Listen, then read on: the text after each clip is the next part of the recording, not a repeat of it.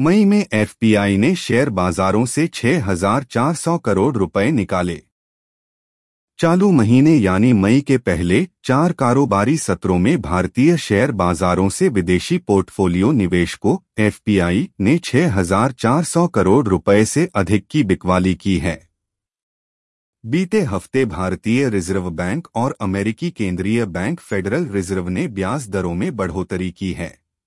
जिसका असर एफपीआई के रुख पर देखने को मिल रहा है। कोटक सिक्योरिटीज के इक्विटी शोध, खुदरा, प्रमुख श्रीकांत चौहान ने कहा है कि कच्चे ते की ऊँची कीमतों, मौद्रिक रुख में सख्ती और अन्य कारकों से निकट भविष्य में एफपीआई के प्रवाह में उतार चढ़ाव बना रहेगा।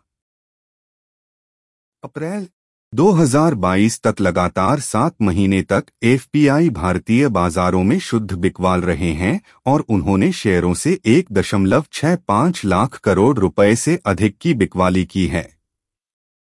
इसका मुख्य कारण अमेरिकी केंद्रीय बैंक द्वारा ब्याज दरों में बढ़ोतरी की आशंका के बीच खराब होती भू राजनीतिक स्थिति है। लगातार छह माह तक बिकवाली के बाद अप्रैल के पहले सप्ताह में एफपीआई ने भारतीय शेयर बाजारों में 7,707 करोड़ रुपए का निवेश किया था। उसके बाद से वे लगातार बिकवाली कर रहे हैं।